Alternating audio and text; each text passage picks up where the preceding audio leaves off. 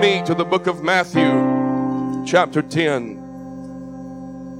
beginning at the first verse. Matthew chapter 10 and verse 1. It is good to be in God's house today. Good to be in God's house today. I feel strength in the presence of God.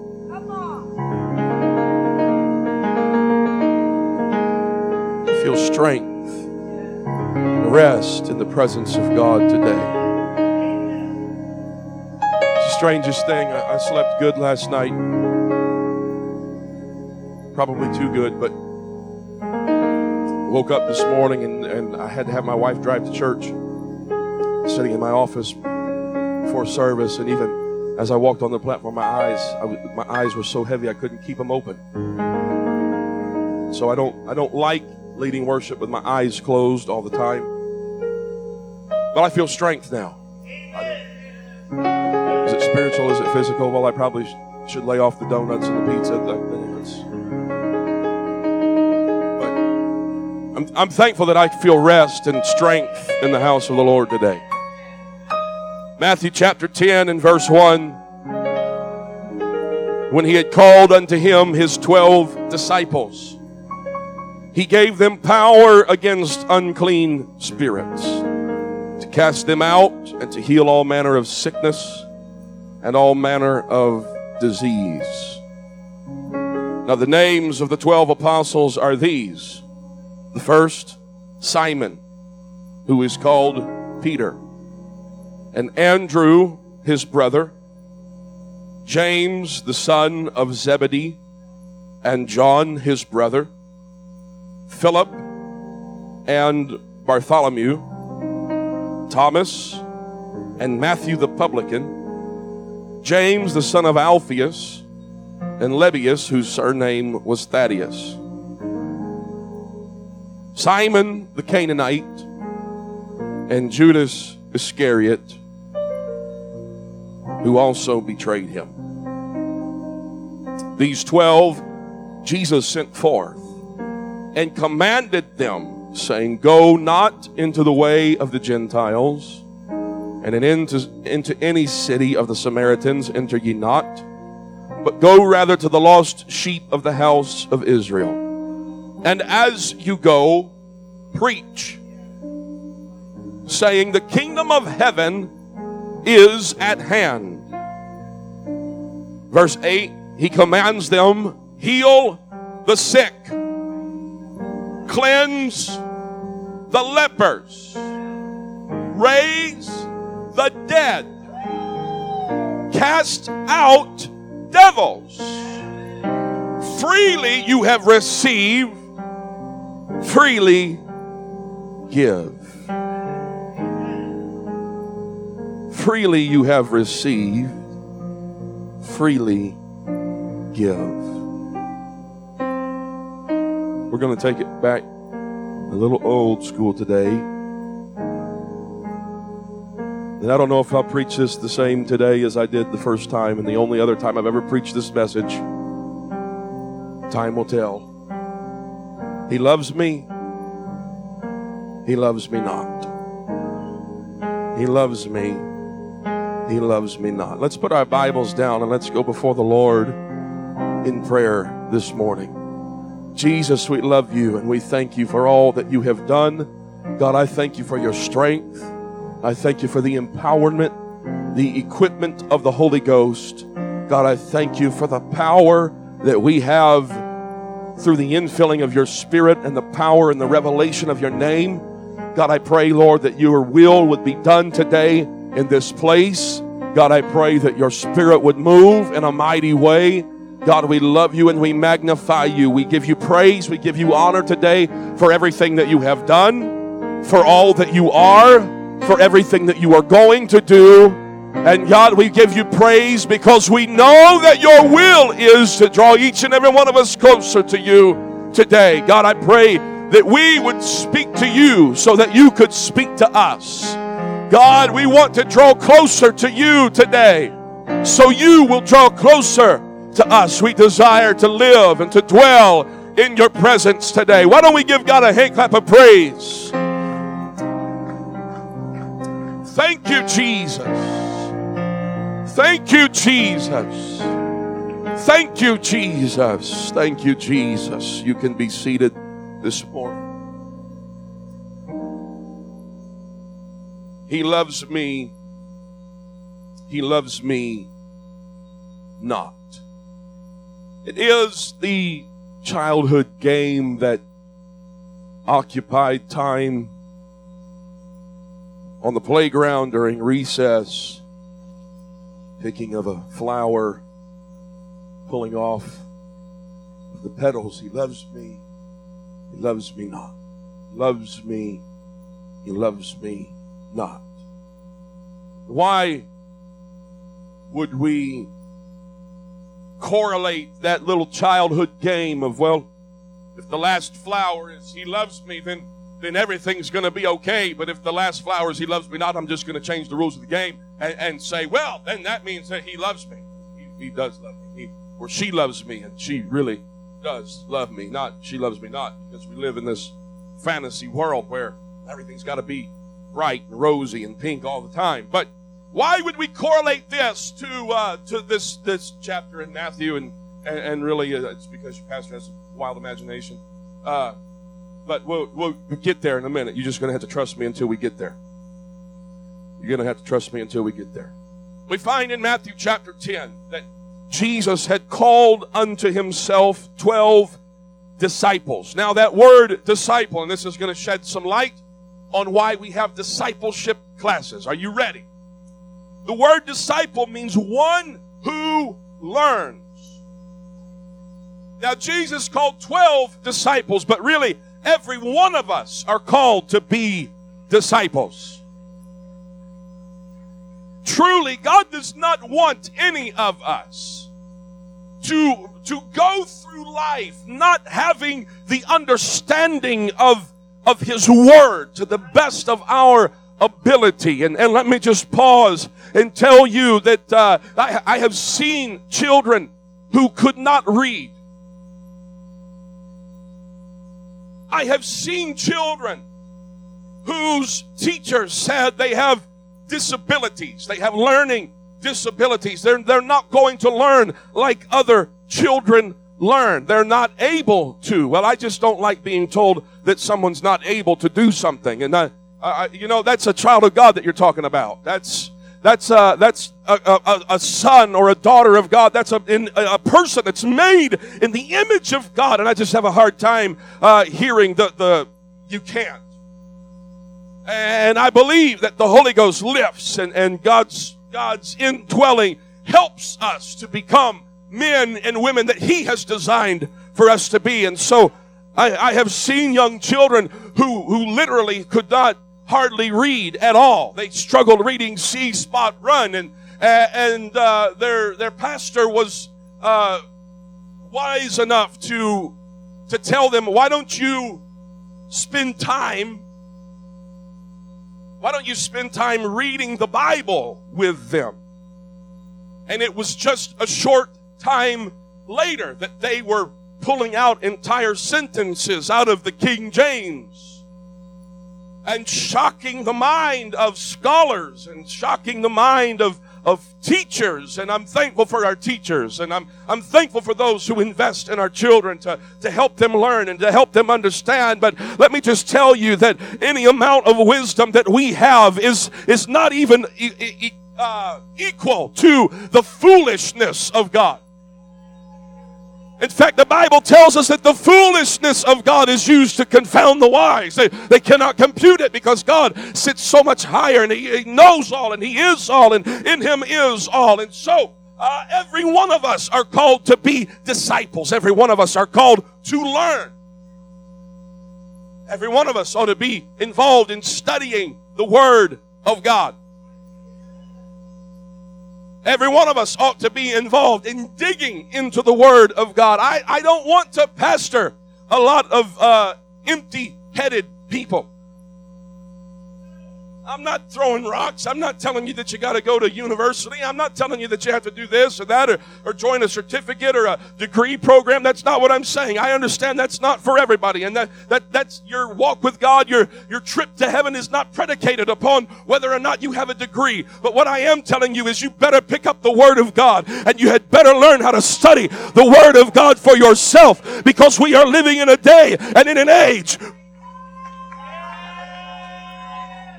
Let me just tell you something. I walked onto a college campus uh, as an 18 year old young man, uh, and everything I ever believed was, was, was approached, and everything that I had ever believed uh, was attacked. And that was in a landscape design program. I can't imagine going to school for philosophy or something along those lines uh, because everything on that campus was geared toward humanism. Everything on that campus was geared toward you can be your own God. And let me just tell you, I am not equipped and neither are you to be your own God. And if you don't have a rock solid foundation uh, as far as what you believe and why you believe it, we don't believe this just because this is what Pastor preaches. I'm going to ride this bunny trail for a moment. We don't just believe this because this is what the dogma of the apostolic Pentecostal world says. We don't just preach this way because of an organization or a fellowship. We preach this way because thus saith the Lord. And we know where it's at in the Word of God. And young person, you better get it deep into your spirit.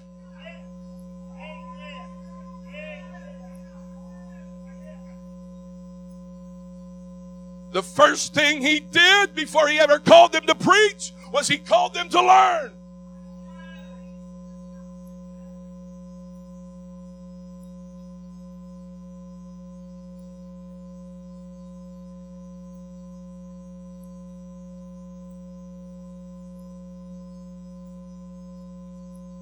First thing he did was called them to learn. Come and be my disciples. But Jesus, I got this fishing business. Ah, that fishing business is nothing compared to what I want to take you to. Uh, I don't, don't don't misunderstand what I'm saying. God calls people to be business owners. He does. Sister Lydia, seller of purple used her business to fund the kingdom of God. So on and so forth. You can, you, you, you, you don't have time to argue that. We're not going to argue that. You shouldn't argue that. Okay? God calls people, and that's an area of ministry.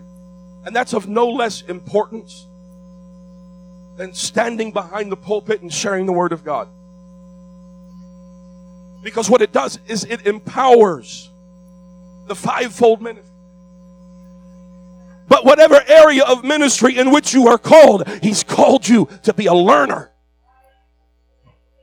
Take my yoke upon you. Come and learn of me. For my burden is easy and my yoke is light. The first thing he ever did was he called them to learn. Come and be my disciples. And he gave them power against unclean spirits. He gave them, that word power refers to unrestricted authority. He gave them authority to walk in his own power. He gave them authority to be the extensions of who he is. When you walk into your workplace, you can walk in as an extension of my ministry because I am an extension of his ministry. And so therefore when you walk into your workplace and you walk in filled with the Holy Ghost or you walk into your school filled with the Holy Ghost, you're walking in as an extension of your pastor and as an extension of Jesus Christ. He said, and I want you to experience everything that you're going to see me do. He called 12 disciples, 12 learners. Simon, whose surname was Peter, Andrew, Peter's brother and business partner, James and John, the two sons of Zebedee. Jesus called them the sons of thunder. They were also business partners with Peter and Andrew. We're not doing an expository look at the 12 disciples today, but maybe we should. Uh, uh, then we find Philip and Bartholomew and Thomas, who was called the doubter. You can research Thomas's earthly ministry after Jesus' resurrection and ascension on your own, and you can find that it had a massive impact in the country of India. And uh, uh, we find Matthew, the publican or the tax collector. He was a real popular fellow. Not at all. He was in cahoots with the Romans. The publican, tax collector. James, the son of Alpheus, Alphaeus Lebbaeus, uh, whose surname was Thaddeus, Simon the Canaanite. Now, why would he call him Simon the Canaanite? Well, because that word Canaanite uh, is also used to describe a zealot. He was Simon the zealot. He was a political activist. So you've got Matthew, who is in cahoots with the Romans, and you got Simon the zealot, who hated the Romans. And Jesus said, Hey, come and follow me. We got both sides of the political aisle. This will be fun. And Simon the Zealot hated the Romans. He was looking for an opportunity to overthrow Rome politically. And you've got Matthew who was profiting off of the Roman occupation. And then we have Judas Iscariot, who Matthew, his record said he's the one who betrayed him. These men who saw Jesus as he was manifest on the earth in this portion of scripture were called disciples. But soon after this commission, they would be called apostles. And they were called apostles as they were sent out because the word apostle means one who is sent on a mission. One who is commissioned by another. And so here we find the first reference to the apostolic mandate. You go and you preach the gospel.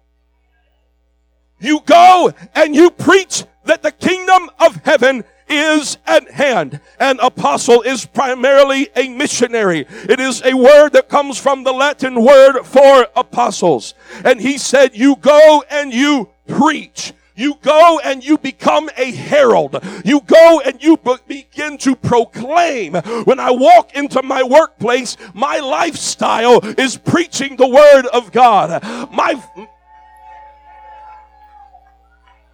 how I react, how I respond, how I talk, how I live, how I work is proclaiming a message. He commanded them, you go and you preach. It is to be a herald, to proclaim, to preach, or to announce a message publicly and with conviction, with persuasion. Another source says that this word for preach, which is ironically uh, pronounced keruso, uh, refers to preaching the gospel as with authority. It is preaching the gospel as the authoritative binding word. It brings eternal accountability to all who hear the word. To be a preacher is also defined as preaching by a herald sent from God. And so the 12 disciples turned 12 apostles uh, were preachers who were called by God. And among the 12, 11 of whom were Galileans. He told them, You go and you preach that the kingdom of heaven is at hand. Now, I'm laying a foundation still this morning, and this is important, so please don't check out on me. He said at first the gospel is going to be preached only to the Jews. We can read this account in Romans chapter uh, 1 and verse 16. For I am not ashamed of the gospel of Christ, for it is the power of God unto salvation to everyone that believeth, to the Jew first, and also to the Greek. He said, You're going to go. And he commanded his apostles, his 12 disciples turned apostles to go and preach to the Jewish nation. And then after the Jews as a whole rejected the gospel of Christ, he commanded that the gospel be carried to all nations. And he says, when you go into these cities to preach, you preach to them that the kingdom of heaven is at hand. Now the gospel according to Matthew uses the phrase the kingdom of heaven 33 times. It uses the phrase the kingdom of God an additional five times. He said, I want you to let them know that the Messiah is here. Simon, the zealot, you go and let them know. You go to all of your underworld friends. Simon, I want you to go into all those shady places, into all of those back rooms where they're speaking of revolution where they're speaking and they're they're conniving and they're they're trying they're thinking they're doing the will of God and they're trying to usher in a new world order and they're trying to overthrow the Romans and they're trying to gain Israel's independence. Uh, he said, I want you to go in and I want you to tell them that the kingdom of heaven is at hand. Now imagine what that message did to Simon the Zealot. Oh, yeah, it's time, baby. He starts putting together his AR 15. Uh, I'm ready, baby. Let's go. Ah, the kingdom of heaven is at hand. And you got Peter the Galilean with his sword strapped to his side. I'm ready to go preach. And Jesus paused them. He says before they go, he said, ah, but, but let me tell you something. There's a catch. I don't want you taking any money with you. I don't want you to take a change of clothes with you. I don't want you to take a change of shoes with you. I don't want you to take your cell phones. I don't want to take your, your Facebook or Instagram accounts. Uh, you're not going out there uh, under your own guise, but I want you to go out and I want you to see God work the miraculous uh, not only through you, but for you. And I want you to preach everywhere that the kingdom of heaven is at hand, that the Messiah is here. You're going to go get a taste. Uh, he said, I want you to preach to them. You're going to get a taste of fellowship with him right now. Messiah is here. And then at Pentecost, you'll get a further taste of heaven, which will ultimately lead to the ruling and reigning with him in the earth. He said, I want you to preach to them that the kingdom of heaven is both coming in the future, but it's also here right now. That's the message that he commissioned them to preach. Tell them if they want to experience the kingdom of God in its fullness, it's time to get on board right now. This is the day that the Lord has made. Today is the day of salvation. You're not promised tomorrow. It's time to get on board, and it's time to do it today.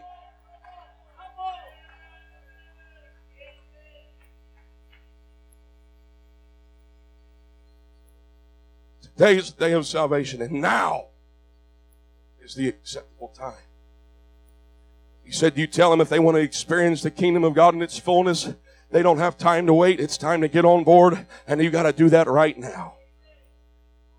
He said, And as you're going, the Spirit of God is going to confirm the word that you're preaching by healing the sick cleansing the lepers, raising the dead, casting out devils. Freely you have received, freely given. You're not going out there on a, on a, a, capital gains mission. You're not going out there saying, hey, if you give me 50 bucks, I'll heal your body. No. He said it, it was given to you freely and it freely is going to flow through you. God's going to provide. He's going to provide through himself. He's going to provide through those around you. And that's fine, but you're not selling a bill of goods. You're not selling a bill of goods. You're working the kingdom of God. And he's saying, ah, I have empowered you to do this. I'm preaching today about the message that was given to them because it's important to understand that what they all heard, they heard together. Peter, Andrew, James, John, Philip, Bartholomew, Thaddeus, so on and so forth. Simon and Judas, they all heard it.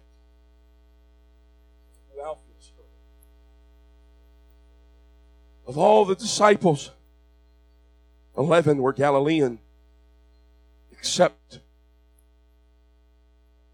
for Judas. There's something peculiar about Galilean. Even Nazareth, city in which Jesus, Jesus was raised, was a small village of Galilee. Could these 12, could these 11 plus Jesus, which would have been 12, had they known each other? I don't know. Did they go to school together? I don't know. Fact is that all of them were from Galilee except for Judas. There is something peculiar about Galileans. Matthew 26, we find Jesus is on trial, verses 72 and 73. Jesus is on trial, standing at the house of the high priest. They have a fire going, probably several. We find John is inside where the trial is taking place, but Peter is standing out amongst the crowd. And they ask him things, and, and no, I, am not. I'm not a follower. I, I'm, I'm not one of his. I don't. I don't even know the man. Yeah, yeah, you do. In verse 72, and again he denied with an oath, saying, "I do not know the man," and he's cussing. Swear Peter? Yeah. Cussing fisherman. And after a while, they came to him, came unto him they that stood by, and said to Peter, Surely thou art one of them, for your speech betrayeth thee. There's something different about the way you talk. You see, the thing that was peculiar about the speech of the Galileans. One commentator said to the men of Judea, who were exact in their language, their law is established in their hands. To the men of Galilee who were not exact in their language, their law is not established in their hands. They, the men of Judea, were exact in their language so that their speech was pure, not corrupt.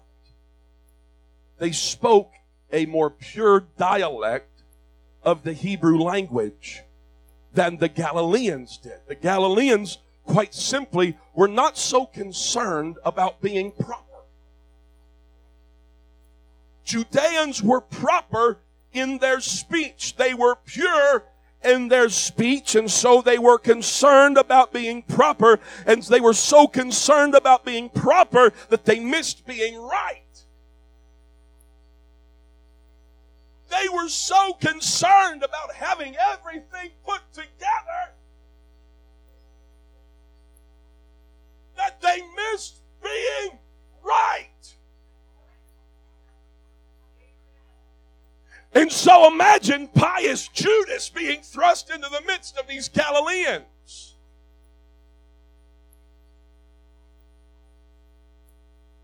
He's the CPA of Jesus on Earth Enterprise, the CFO, Chief Financial Officer. He's got the money bag. And he's so concerned about his proper speech that, that it bleeds over. I'm not saying we ought to be cussing fishermen. Okay? Let me just tell you, Brother Chris, Peter was cussing before he got the Holy Ghost. After he got the Holy Ghost. And that's one reason why when the Sadducees and the Pharisees and the leaders of Israel heard what was going on, they said, These are ignorant and unlearned men. They did not speak like highly educated people. It didn't mean that they were dumb. It didn't mean that they were literally ignorant. It meant that they just, they hadn't had any formal schooling and the rest of the country was concerned about formal schooling. Judas was concerned about formal schooling, but his concern about formal schooling made him lose out with God. So he's thrust into this group of Galileans. It's bled over into the rest of his life so that when when the prostitute comes in And Jesus cast seven devils out of her. And many scholars believe that later on, after the three years of Jesus' ministry, here she comes with her box of alabaster. And she breaks this box of perfume and she anoints him with it. And he said, Wow, wow, wow. Don't you know that what we could do with that money? So concerned about right. And sometimes faith doesn't make sense. Sometimes it doesn't compute. Sometimes my analysis doesn't line up with the Word of God. I get so concerned about making sure that my spreadsheets line up. I'll never jump out in faith or moments. I can imagine Jesus with Ashton looking at Judas as Judas and Simon the Zealot. Many scholars believe that the order in which they were listed in the book of Matthew are the order that he sent them out two by two to go do the work of ministry. Which means that many believe that he sent Peter and Andrew together as brothers and business partners. They were they were uh, a good team. And James and John may have gone together, and that would put Simon the Zealot and Judas Iscariot going out together. You got a hair trigger zealot who's a Galilean, and Judas who's got to have everything right. Mr. Pious.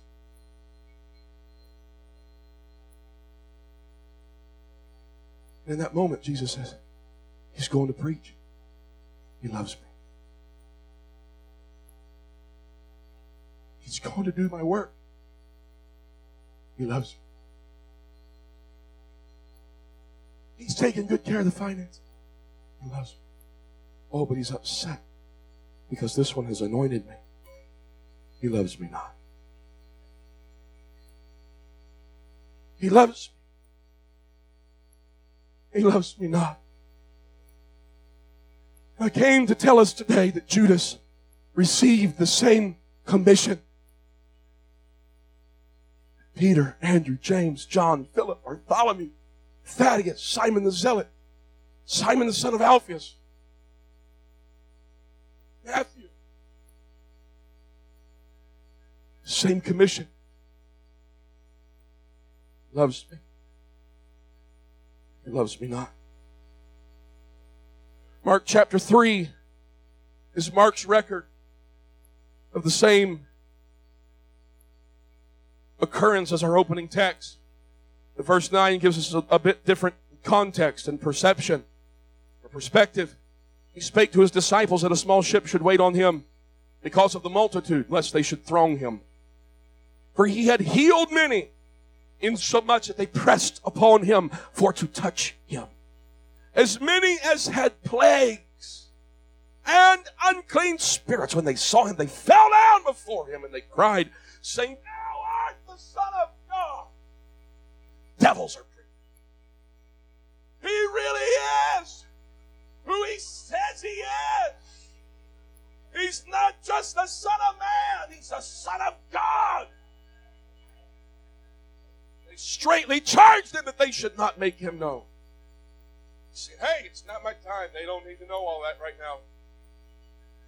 Judas heard them proclaiming,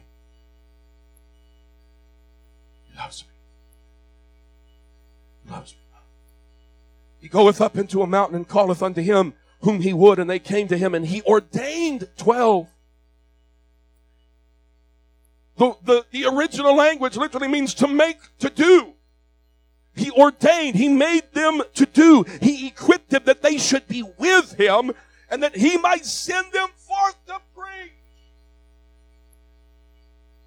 and to have power to heal sickness and to cast out devils. He called the apostles to separate themselves from the crowd. And in that moment when Judas recognizes the call of Jesus, he loves me.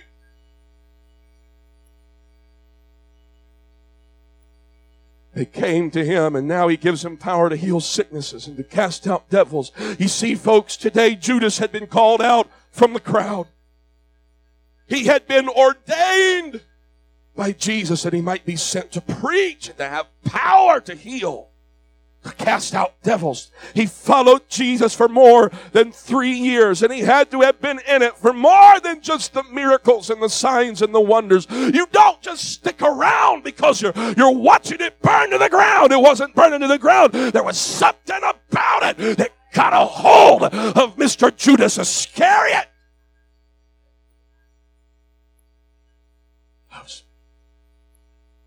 He responds to the call He loves me. separates himself. He loves me. He's not happy about the alabaster box. He loves me not. He's not, yeah, he's getting a little frustrated with the roughness of the speech. He loves me not. He's not real comfortable around the people that Jesus was comfortable around. Everything's got to be proper. Why? Why are you eating with them? Jesus wasn't stooping to their level. Sitting with them to bring them up, to bring them out. He loves me. He loves me not. John chapter 12 says that Judas was the treasurer. But I believe today that he had to have been in it for more than just holding the bag. At some level, at some point, he had to have loved Jesus. But the fact is that just saying the words is not enough. John 14 and verse 15 and then verse 21. If you love me, keep my commandments his commandments is proof that you love him.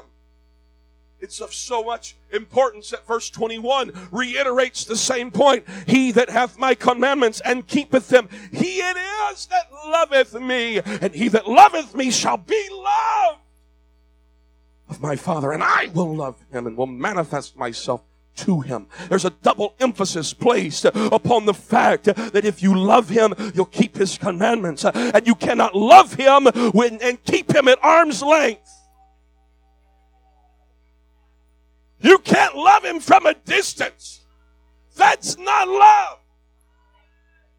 You can't love him, but say, Jesus, there's a boundary here and I, I just can't do it. Uh, no, you, at that point, you like him, but you don't love him. Can't love him at arm's length. If you love him, you'll love everything about him. That doesn't mean it's going to be easy, but that means that there's going to be something in your spirit that says it's worth every bit of sacrifice to my flesh. It's worth the sacrifice to my carnal nature. It's worth the sacrifice to my sinful man. There's enough there. I want everything that he's got. If you love Him, you'll allow Him to lay the ground rules in your life. If you love Him, you'll allow Him to not just be your Savior, but to also be your Master. If you love him, you'll let him be your Lord. I wonder how many times Jesus has sat upon the throne of heaven and examined my life and said, He loves me, but He loves me not. He loves me enough to go this far, but He doesn't love me enough to go the whole distance. He loves me enough to give up some things. He loves me enough to have some level of consecration. But what I wouldn't give to rip the flower up and say, He loves me with everything everything that He's got.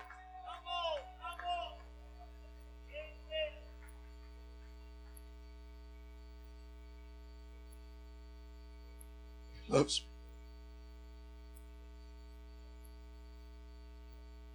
But He doesn't love me enough.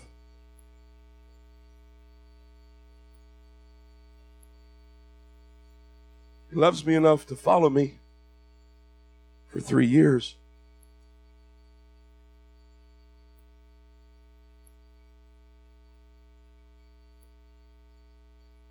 But he doesn't love me enough to overlook the seeming impropriety of letting a woman formerly of ill repute but Jesus had cast out seven devils. And Judas viewed her level of commitment. He said, No, no, no, no, that doesn't. That's too far. I mean, her life saving? Not understanding he saved her life. It wasn't something that Jesus had asked of her but it was something that, hello, that he, she freely gave.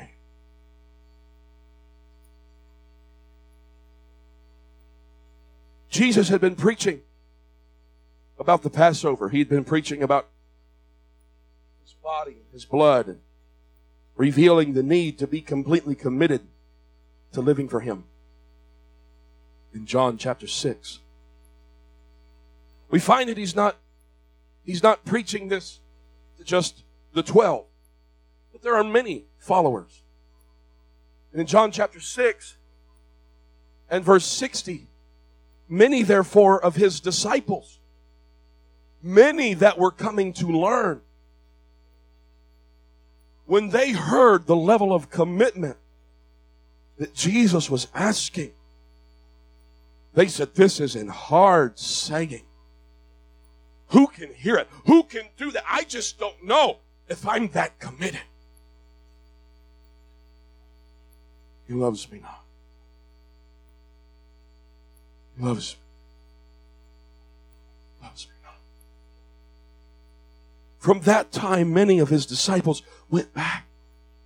Verse 66 and walked no more with him.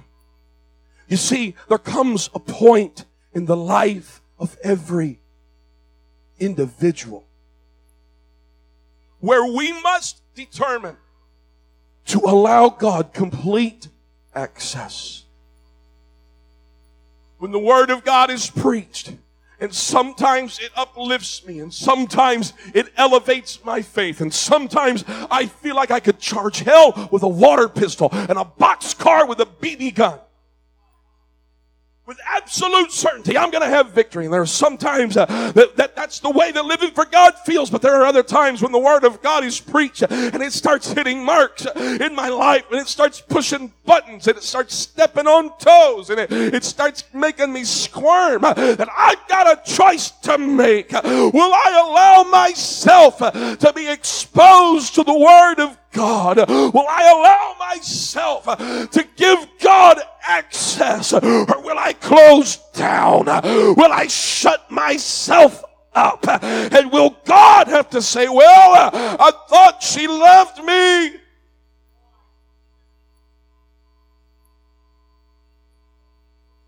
She loves me not. How much? How far are you willing to allow Him to come in? For the sake of time, we're going to skip to Matthew 26, verse 47. While he yet spake, lo, Judas, one of the twelve, they're in the Garden of Gethsemane. With him, a great multitude with swords and staves from the chief priests and elders of the people. Verse 49 And forthwith he came to Jesus and said, Hail, Master.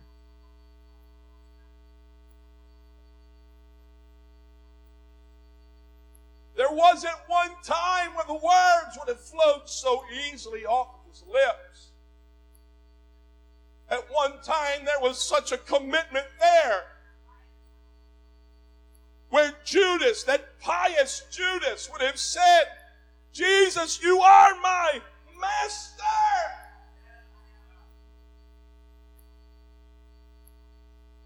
When exposed to true commitment, And I mean complete commitment. That woman that came and washed his feet with her tears and anointed him with perfume and and dried his feet with her hair and, and, humbled herself before him. What she was doing was she was anointing his body for burial and Judas couldn't wrap his mind around that. But she didn't really know what she was doing other than she was there to worship him and he was worth everything that she had. And I've come to preach to us today that in that moment, Judas, uh, when he, when he saw his neighbor's commitment, he said, I just don't know if I can do that. I just don't know if that's right. I don't know if that's kosher. I don't know if that's really a, a, a proper. And there was something inside of him where he allowed himself. Studied on your own. You can be a disciple of the word and studied on your own and find that it was not until the Passover then Satan entered into Judas. Jesus looked at Judas and he said, Whatever you're going to do, you go do it quickly. Judas walks into that garden. Hail, Master. And he's so comfortable. He gets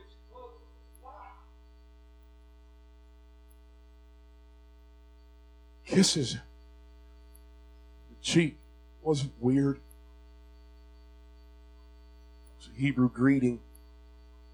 At this point, Jesus said unto him, Friend, why are you here? There was such a level of commitment at some point that Judas called Jesus master and Jesus called Judas friend.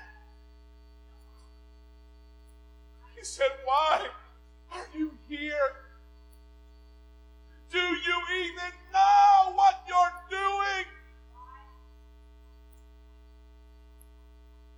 loves me. Master. Judas, why are you here? Loves me not. They come and they arrest Jesus. They drag him to the house of Caiaphas. They, it's a kangaroo court. There's, we know the story well. Judas sees what's going on. They drag Jesus to, to the Roman uh, governor. Pilate bounces him around. He said, No, send him over there. I don't, I, I don't want to get involved. Judas sees the handwriting on the wall and, and he grabs the bag of 30 pieces of silver and he runs back to the high priest. He said, No, I messed up. He loves me. I made a mistake. Please. They said, No, you take the money. He said, No, I don't want it. He throws it at their feet. Uh, and at the day, the 30 pieces of silver was the price of a slave. Back and forth. Loves me. Loves me not. Loves me. He loves me not. And there was such a level of love there. There was certain a level of commitment there, but there was such a level of hopelessness.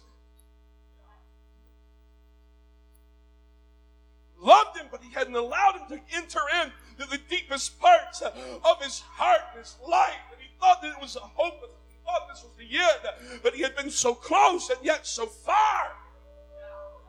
He had been so close that he saw the miracles. He had been so close that he preached the message. He had been so close that he healed the sick. He had been so close that he healed the diseases. He had been so close that when he laid hands on them, elder, he felt the power of God ushered through him into their body. He had preached the word.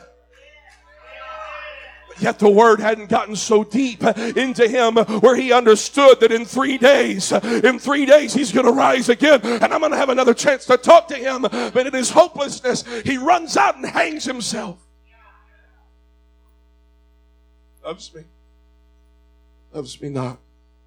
As we stand this morning, I'm asking, how deep does our love for him go? How deep does our commitment to Him go?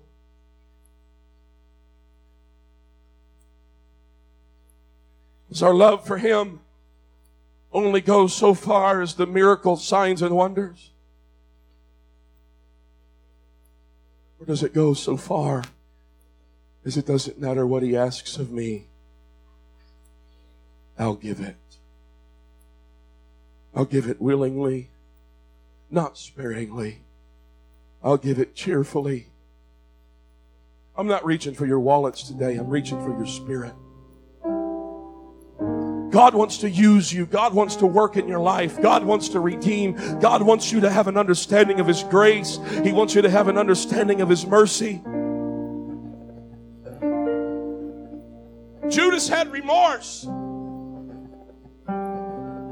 It's proof that he loved Jesus, but it was too late. Love, his level of love for the master wasn't enough to keep him from hell.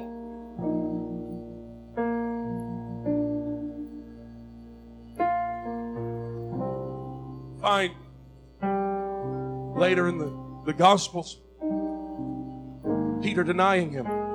We read it.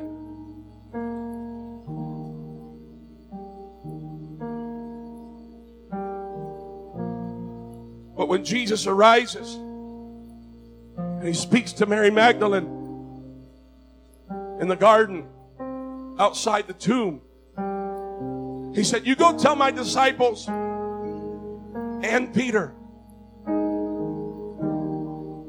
Don't forget and tell Peter. He's probably not with the others. He's probably still out sulking. He's probably still out crying. He's probably still grieving and in remorse. But you'll find Peter. Tell Peter what you've seen. I believe with every fiber of my being that if Judas had not reacted the way that he did, if Judas had not taken his own life, the words of Jesus would have been, You go tell my disciples, and you go find Peter, and you go find Judas. Right. I called him to be a preacher. Go find Judas.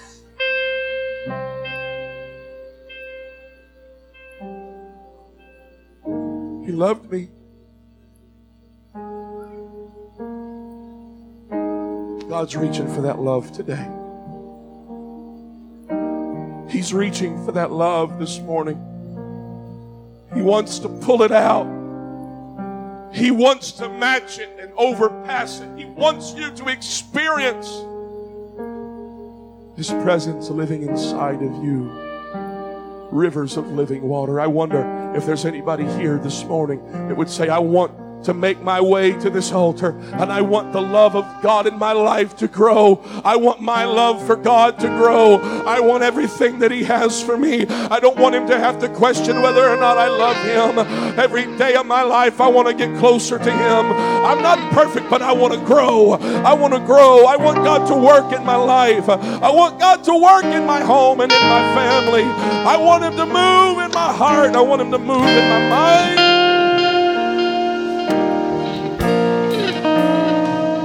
Don't let our praise be empty space. Come about.